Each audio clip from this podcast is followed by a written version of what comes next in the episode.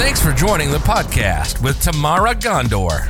Conversations with everyday innovators that reject status quo, think differently, and make a positive difference in their world. Listen in so you can ignite innovation, influence others, and make an impact too. And now, your host, CrossFit addict, knee high sock lover, and according to her kids, average cook, Tamara Ghandour.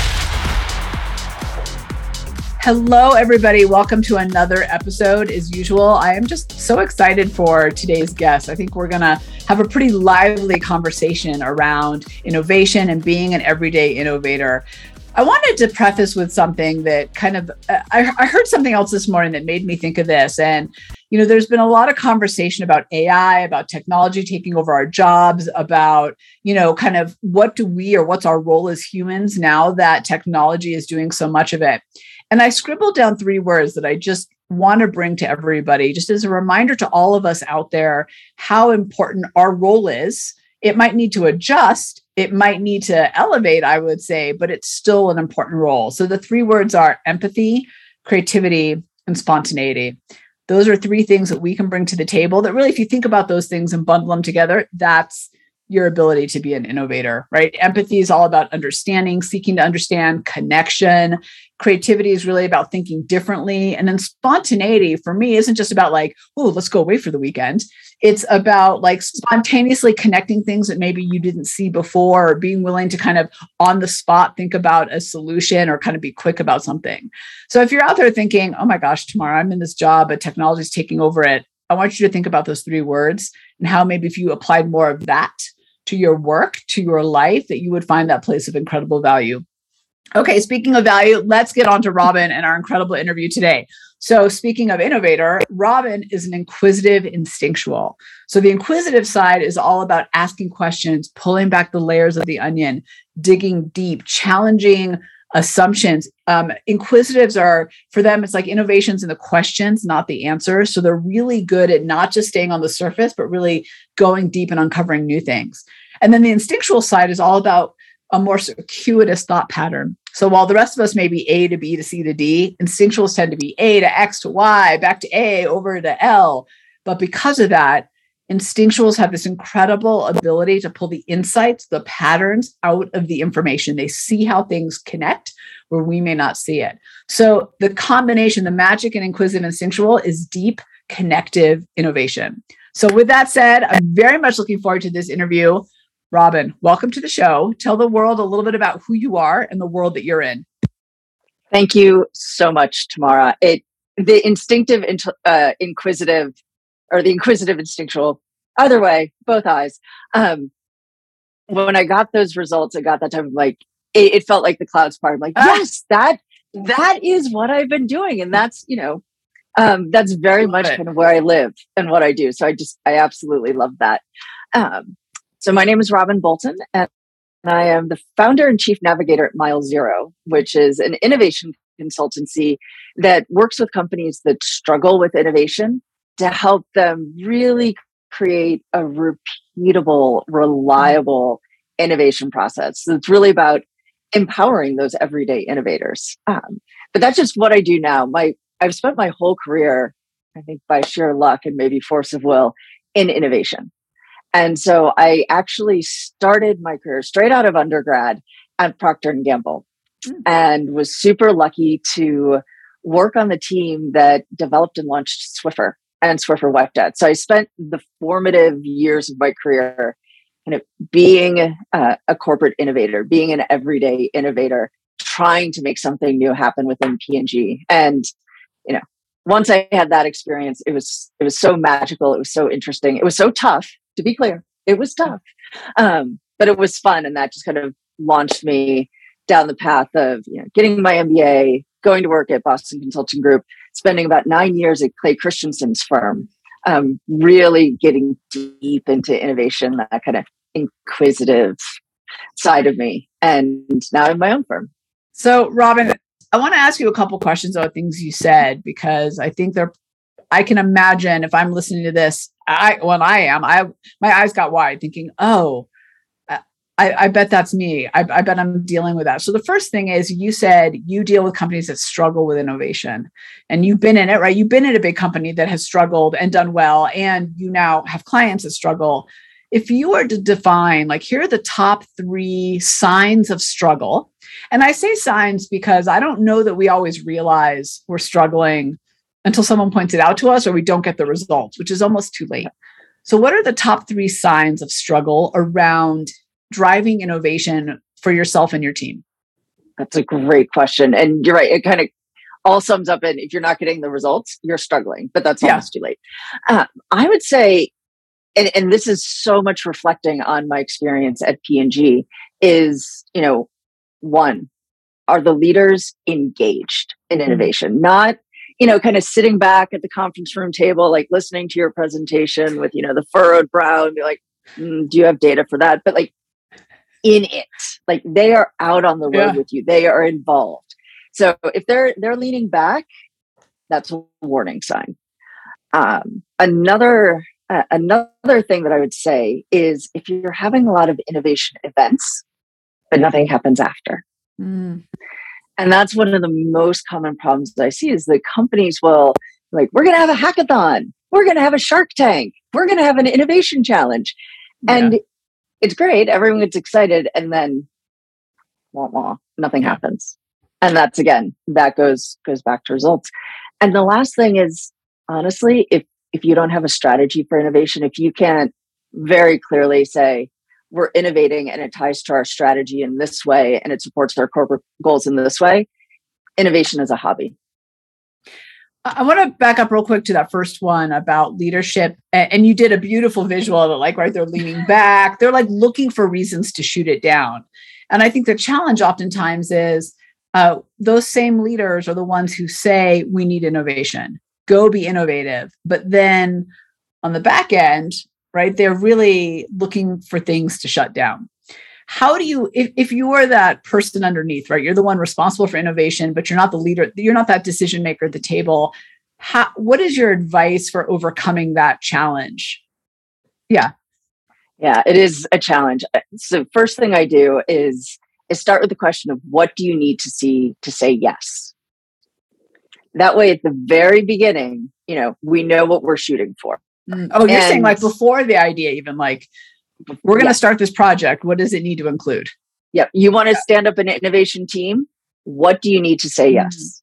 What do you need to Love see that. to in you know invest a million dollars in it and get them engaged in thinking kind of on a positive way versus that lean back you know i'm going to say no to everything that's that's the first thing the second thing is i will drag them out into the field when we're talking to consumers, when we're prototyping stuff, like you're coming in the field with us. And it's just a day, maybe half a day, maybe only an hour, but you have to be in it yeah. with us.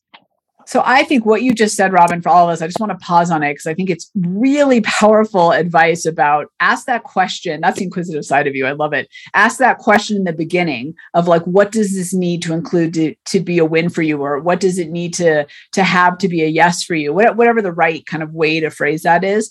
But to say that at the very beginning, before you start anything, whether that is a one day project, a big innovation, you know, skunk work thing, or wh- whatever it is you're doing in work and life. I think even if you're an entrepreneur and you're trying to get customers to buy into your product or get investors, asking that on the front end tells you exactly what you need to know and gets them engaged and puts them, I think, to your point, in the positive mindset. And I think one of the mistakes we make is I was talking about as a one-way tennis match in innovation, particularly when it came to I used to do a lot of new product development. And it was like we'd come up with all these brilliant ideas and then we'd like hit them over the net. And the brand team is like duck and weave, like we want nothing to do with it.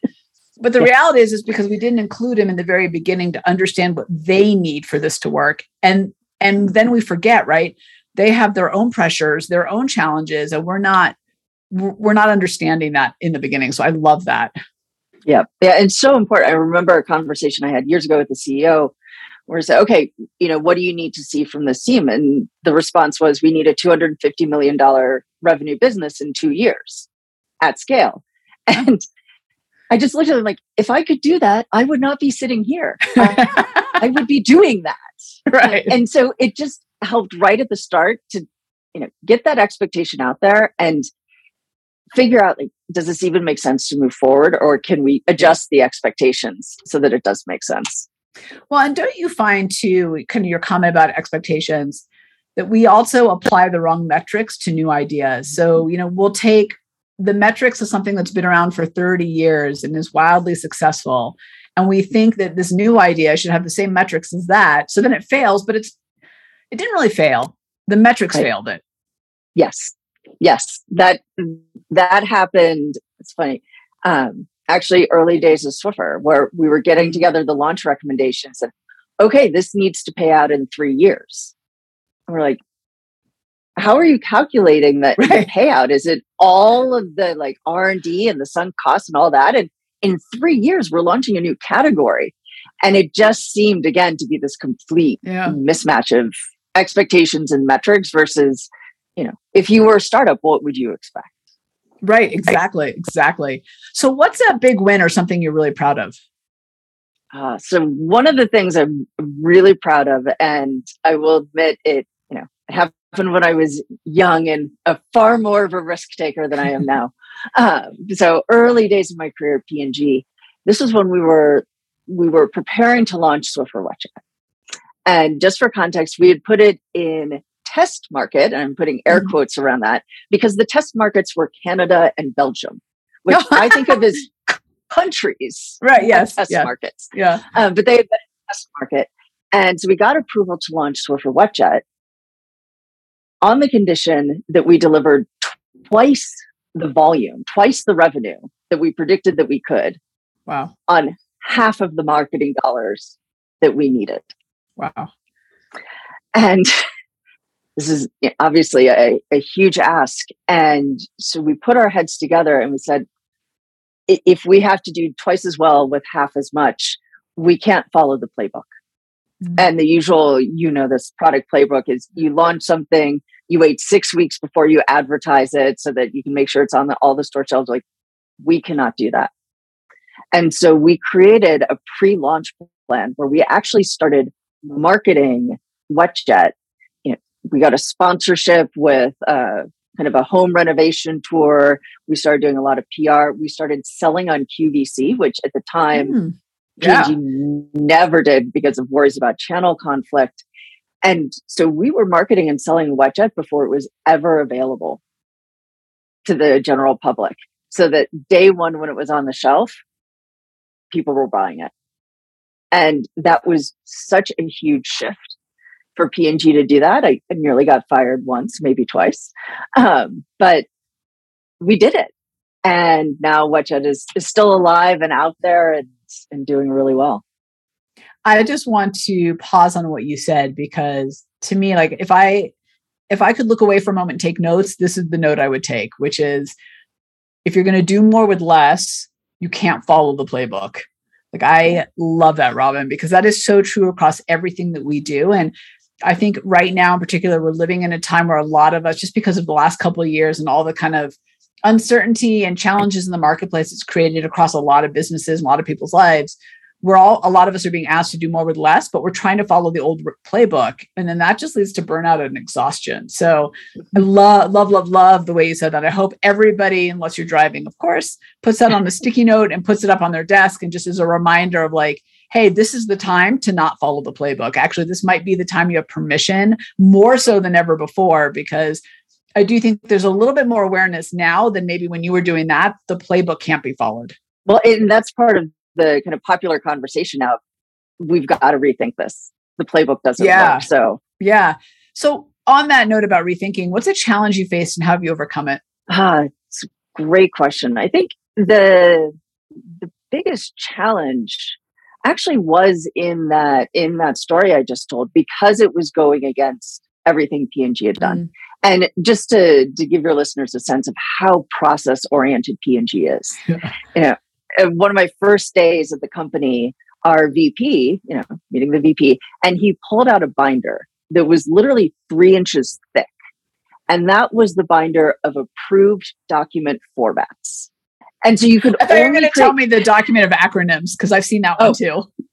that, yeah, that's also about three inches thick. And so yeah. to the point that like P&G is like, here, here are the only approved formats. So you can imagine saying, we want to sell before we allow Walmart to sell it. We yeah. want to market this before we. It was everything that was P&G, every fiber of that company's being was against us. And to the point that I, again, it was a little bit feistier then, um, went into the VP's office and was like, look, we need $30,000 to pull off this plan. I'll come back in three months and I'll pay you back the 30,000 or I'll quit. Like, there you go. Either way, yeah. like, we've got to do this. And we actually paid back, he got a 10x return on that. We gave him, you know, $300,000 at the end of those six months. So you're listening to Conversations with Everyday Innovators on With Tamara Ghandour podcast. Let's take a moment to thank our generous partners that make this possible.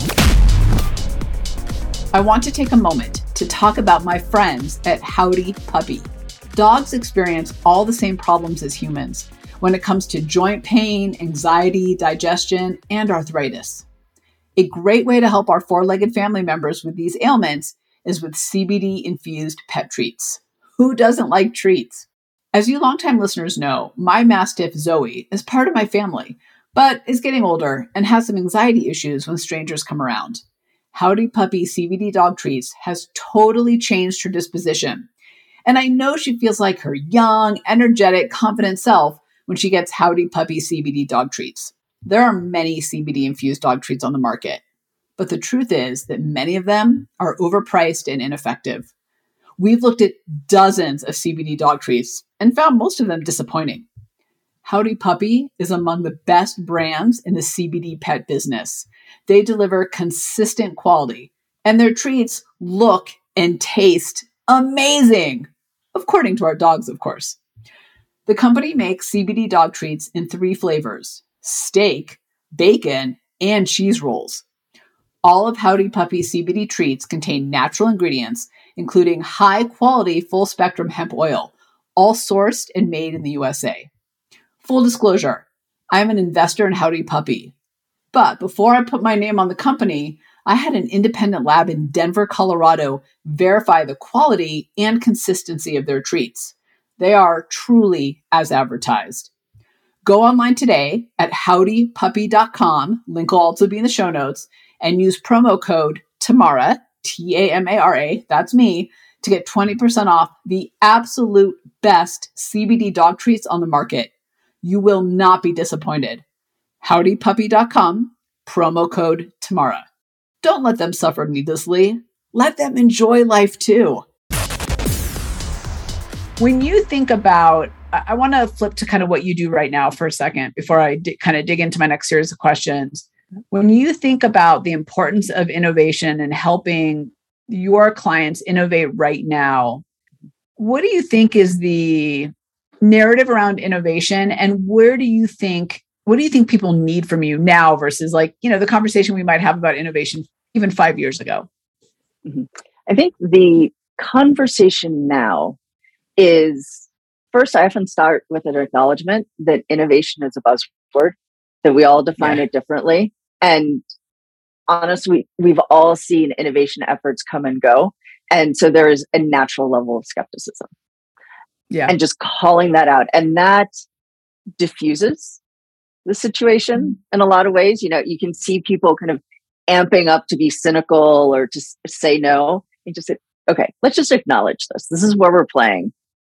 Here's what we're going to do differently. And so I talk about the ABCs of innovation you know the mm-hmm. architecture the strategy the processes the structure all that stuff which is where i think the conversation around innovation focused very heavily and almost exclusively say five ten years ago but that's just the structure you need the leadership behavior and that's the b and then you have yeah. to acknowledge and build a culture around all of that and so it's really thinking kind of in this 360 degree way versus let's just create an innovation process and magically we'll be innovative and I, I think too, um, you know, just from our work, as you know, we're all about that kind of human side of innovation. How do we, as how do we individually innovate? How do we leverage our strengths and our differences?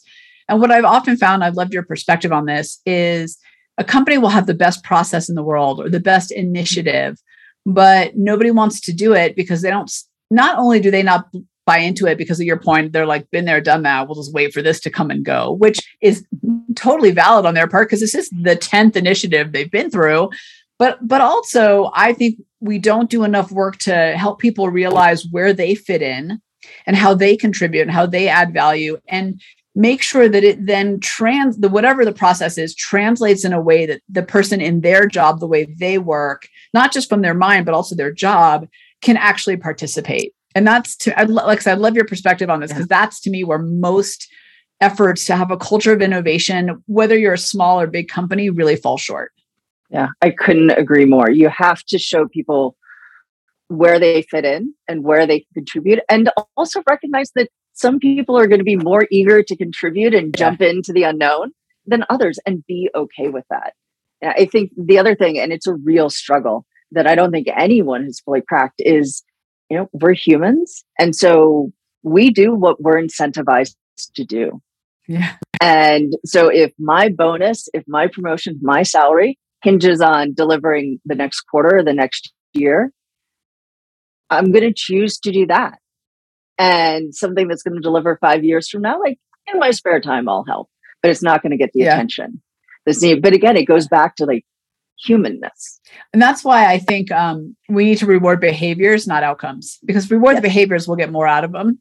Um, and I think if we wait for outcomes, to your point, we're incentivized to do the things that are, I mean, it's like NFL coaches, right? You're incentivized and kicked off the team pretty quickly if you don't get to that Super Bowl pretty fast. It's the same kind of thing, right? right? Like nobody has the time to build a team in NFL, right? It's the same thing, I think, um, a little bit in the corporate world.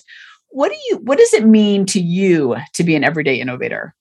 It means carving out and I don't like that phrase because then it feels like, oh, it's this thing I have to add to my to-do list. But it can just be a pause of, you know, what's new? Do something different. And because a lot of times yeah. what gets in the way of people innovating is like we're scared of change it yeah. feels weird when something changes so finding a way to inject little nuggets of change into your day kind of makes you more comfortable with the change so you know if you usually kind of do all your stuff in the bathroom getting ready and then you get dressed maybe shower get dressed then do your makeup like mm. little finding little tiny changes that you can make every day just starts building that muscle of thinking differently and and not kind of you know worst case scenarioing every single change will you give me some examples of some little changes i could make or you've made out in your work that have helped you get to those bigger changes you're trying to make happen for yourself or for your team yeah it's um, so many little changes i you know one is i'm constantly futzing and changing up you know what's on my desk and just changing that around okay. even if it's the yeah. same things different places because it's just kind of this little oh during the day oh yeah i'd forgotten about that um, so just changing up your environment your desk you, you know something as simple as that um, another thing i do is i i'm so have a tendency like a lot of folks to when i'm asked a question to offer an answer Mm-hmm. Yeah, I like what we're doing. And especially when I'm in conversation with clients, but even back when I was at P&G, is to seek to understand the question. So ask a question about the question.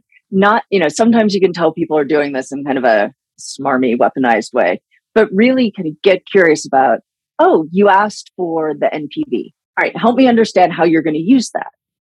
Because just like customers, just like consumers, maybe what people are asking for actually isn't the best tool to get the result they want. So learning to not default to an answer, but to ask a question first. And so just kind of literally, you know, there are times I keep a little tally of like, okay, they asked a question. How many questions did I ask? Just kind of keeping a little tally to make sure that I'm still being inquisitive. And don't you find that it's almost one of the, as humans, excuse me, it's almost one of the hardest things you can do is not jump in with a solution or an answer. I think it is like beat into us since we are little kids that like you have to have the answer and then you know mm-hmm. in education then you go into work and you need to look smart and you need to know what you're doing and at first you do it because you're young and you want to make a name for yourself and then you do it because you're a leader and you're supposed to have all the answers and so it's just like how do you do that? How do you make sure that you're pausing or are there specific questions that you know you can ask even when you don't know what to ask? Just to to make sure that you're digging because I'm totally with you. If you're out there listening, I want you to know one thing. If nothing else, you don't get the whole story in the first thing they ask you. Yeah. You get the whole story when you ask them why they're asking, right? So, yes. yeah, so I guess there's two questions in there. One is like, what do you do to make sure you don't fall into that habit of just jumping to solution or answer? And two, what are your go to questions that make sure, even when you don't know what to do? So, to be very clear, I am terrible at not defaulting to an answer. It is something I have to like consciously. It's hard work. It's so incredibly yeah. hard. So to be very clear, like I probably 95% of the time give an answer, but I'm working on it. I'm working on it. It's, it's muscle building. My my default when I can't come up with a question when it doesn't initially strike me is tell me more. Uh, it's my favorite phrase in the world. Yeah. Tell me more. Okay, I, I hear you're asking for for a five year NPV. Tell me a little bit more and just stopping there, which is also really hard because we always want, tell me more because this, and do you want this? And we start, we make it a multiple choice question. And, and then we're forcing them into a, a, channel. Right. Which may not yeah. be what they would actually answer. Just tell me more and then stop. So a couple of things I just want to say on that, Rob. You were speaking my language. So I, you know, do a lot of like you, I'm sure do a lot of keynote speaking. And one of the stories I tell is about is exactly that, how I said, ask, tell me more, because I didn't have an answer. I was in flight or fight or freeze or all the mm-hmm. above. And I didn't know what to do. And I was scrambling. The person asked me a challenging question. And so I said, That's an interesting question. Tell me more. And that got to the heart of why she was skeptical, what she was really trying to get at, right? It, it sparked a conversation that would have never happened if I had jumped to the answer. Now, in all fairness, I did it because I didn't have an answer and I was panicked. But I learned something really valuable that day about tell me more. And it's funny because every time I keynote, no matter how many tools and brilliant thoughts of wisdom I give, that's the tool that people love the most is just those yeah. three words together. So I love, um, I love that you said that. And the other thing I'll just add to that is the silence will fill silence. Mm-hmm. We, we mm-hmm. don't, humans don't actually like silence most of the time. So if you stop, they will fill in the void, which is what you want. Um, so let me ask you kind of just going back down the path of everyday innovators. I mean, you've kind of gave us a few good nuggets already. I'd love some more what do you do to stay innovative in everything in, in your daily life and everything that you do? The key is curiosity i think. Hmm. so i think like a lot of us i subscribe to tons of email newsletters and stuff like that. And so i always at least scroll through and if something piques my interest even if i have no idea the relevance i'll read it. So it's a lot of it's following my curiosity. I was on a call earlier today with a friend of mine and you know, where my computer set up, I look out a window and the poor woman was trying to talk to me and I'm like, what, you know, looking out the window, not paying, I'm like, there's something going on outside yeah. of my street that's, that's not normal. And so it's allowing my curiosity to kind of mm-hmm. come to the forefront and to follow it. Because I think, you know, I remember growing up with Curious George and how curiosity was kind of defined as a bad thing. Like curiosity is going to yeah, that's like trouble. the worst book ever in my book. but yeah, it, yeah. whereas like no, that's that's going to yeah. lead you to the new places and the surprising findings. And so following that curiosity, whether it's an article, whether it's a random TV show, whether it's staring out the window watching your neighbors do something strange. Um, what I really like about what you're saying, if I hear you right, is it's about curiosity without an intended outcome. I think all too mm-hmm. often we try to try to know what we're looking for before we start looking. And I think that's that shuts this down. But what I hear you saying is just like if it makes you go, huh, look into it for a moment. It may lead yeah. to nothing, but it also may lead to something. And I'm so with you about Curious George and the whole phrase curiosity killed the cat. That always bothered me as a kid. I was like, why? But why? I don't understand. Right. But can we follow up with the cat has nine lives? So what it lost one, it still got eight. Like keep being curious. Right. That's what I was like. It's still nine. It's more than I have. Yeah, fine. What advice do you have for people who they're saying, maybe they're thinking, all right, Robyn, I love this. You're right. I need to be more curious. I need to just go down some rabbit holes. But um, I could also get in trouble for not look like I'm being productive and working. And in fact, I just I bring this up because I did have a client once who we were talking about the power of doodling. Because doodling mm. really does open your brain, it helps you focus, makes you just see things differently. Doodling is amazing. But her boss walked into her office behind her and um, got on her for doodling. And she had to have a whole conversation about how actually, like all these things, she had to justify doodling for five minutes. I mean, she's not in there watching Netflix all day, right? She was just doodling. But I think that happens to a lot of us. So, what advice do you have for the people out there who are thinking, yeah, I, I want to be more curious and follow some rabbit holes, but how do I balance that with what's your to do list? Mm, yeah, it's it's attention, and so you can say on one hand, you know, you don't have to go down a rabbit hole for a long time. It can be thirty seconds. It can be on the weekend. It can be in the evening. So you can do all of those things and kind of make it fit into your schedule of, you know, kind of work with your to do list. The other thing is, you know, like the woman you just described, you may have to educate someone else mm. as to yeah. why what you're doing is productive. I um, have a great friend who, you know, she's she uses art and kind of visual thinking strategies to help open up and help people question. And she always says to them, thinking is doing. And just because you're not being active and being loud, it doesn't mean you're not doing something. And so you may have to be that educator for the people around you of no, thinking is doing, doodling is making progress. We don't give ourselves enough time to think because we have to kind of physically show solution action checking off the checklist like it's a it's a it's a different mindset to bring that like hey you know spending an afternoon just thinking is actually great and actually makes you, I'd say, more productive on the back end. Yes. Um, I, I'm curious because you are such an innovative person. Like it's, you know, like me, right? You're steeped in this world. Like our job is to think differently all day, every day. And in some ways, I think that makes it easier because we've really built the muscle. And, you know, it, for those on the podcast who know, I mean, I believe everybody's an innovator. They just have to figure out how to do it or maybe unlearn a few things to get there. It's a muscle and you're either weak at it or you're strong. It's not a matter of do you have it or don't. But for people like us, right, people often look at us and go, "Oh my gosh, like you're so innovative," and you are. But it's it's because you go to the gym of innovation every single day, right, all day. But even people like us get stuck sometimes or feel in a rut. What mm-hmm. do you do, Robyn, when you feel like it's the sparks are not happening? What do you do to get out of that? I read a novel. And the reason I do that is that is like that is the place I could go. It's always been books and fiction for me where I get re-energized and where my mm-hmm. brain starts, you know, working on the plot and the characters. And so I've just learned over time, like that this is where I go to essentially enter another world and you know get out of the rut stop my brain from like churning on the problems and and the stuff where it's stuck and just completely go mm. somewhere else and that act of entering another world for me is rejuvenating and helps me kind of get my breath back. For other folks, you know, it's playing a video game, it's going on a walk, but like, what is that thing where, you know, you just do a little bit of it and suddenly you feel like you can breathe again? Like you feel like a weight has been lifted and you're opened up. That's how you get back to it. So mine, I'll, i am gonna. It's funny the two things that came into my head. I just have to share them with you because I've just well, there's a there's a bunch of stuff like, and I think overarching walking away from what you're stuck on actually is one of the most helpful things you can do overall. But for me it's cleaning.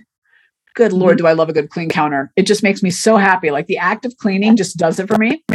And don't laugh, but watching Arrested Development on Netflix, I can't get enough of it. Like it's, I've seen it a hundred times. It's not that I don't know even like half the lines, but it just puts me in a good mood. So I know that if I watch 15 minutes of Arrested Development, that I will then be able to go back to it. It's the oddest thing I know, but like to your point about yeah, a novel, maybe it's just getting lost. I don't know. Yeah. Yeah. It's such a great show, but it is, it's finding something that gets you out of it and makes you happy. And there's, I'm sure there's tons of neuroscience and all sorts of other science and, yeah. you know, what that does to your brain and the chemicals in your body. So yeah, it's getting away and being happy. What is your advice for, as an instinctual inquisitive, what's your advice to other everyday innovators out there of all types who are looking to really dial up that innovator inside themselves, the way I think you really have through your whole career? Obviously, I'm biased, so I say ask questions, or at the very least, build a muscle. They're so powerful, saying, though. Saying, "Tell me more." Just yeah ask questions. The other thing, and you hit on this very early on when you're talking about empathy. Mm. And I think empathy is so powerful. it, it is a superpower. If yeah. you can sit down with somebody and really listen and understand them and have empathy because then you'll just you'll be able to work with them and problem solve with them. And I, I think innovation is all about problem solving. And so with empathy you'll be able to do that in a way that means something. How do you maybe you don't suffer from this maybe i'm just speaking for myself. Um, i i try to be really um, dialed into empathy. And and i think you know I've got fortunate I, i've traveled the world since i was a little kid. My parents gave us the gift of kind of global travel. And i think that helped because you really do see people who live very differently than you do. And it's not weird it's just truly it's just different than what you're used to. Um, but sometimes when i'm listening to people the little judgmental voice comes in of like that's a stupid idea. Well that person's an idiot. What the fuck are they thinking? Like it, it gets Yeah. dark in my head. So yeah, what maybe you, you don't have it maybe you do but okay so what do I you have it. do to make sure okay i think i think it's human nature like i really do but what do you do to make sure that voice isn't the voice taking over because I, I think active listening and empathy is one of those things that we all know we want to be better at, but it's hard because there's that little voice in your head that's like "Meow, meow, meow, meow," the whole time. Mhm.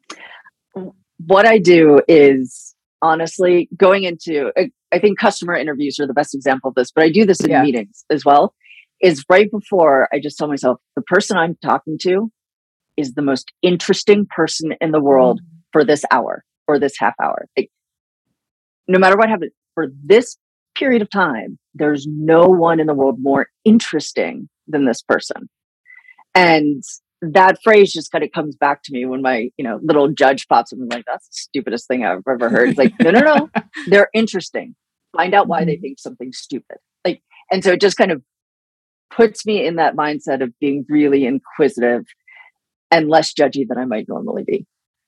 I love it. And you know, it's I feel like you're in my head, Robyn, because that is exactly what I do before I get on these interviews.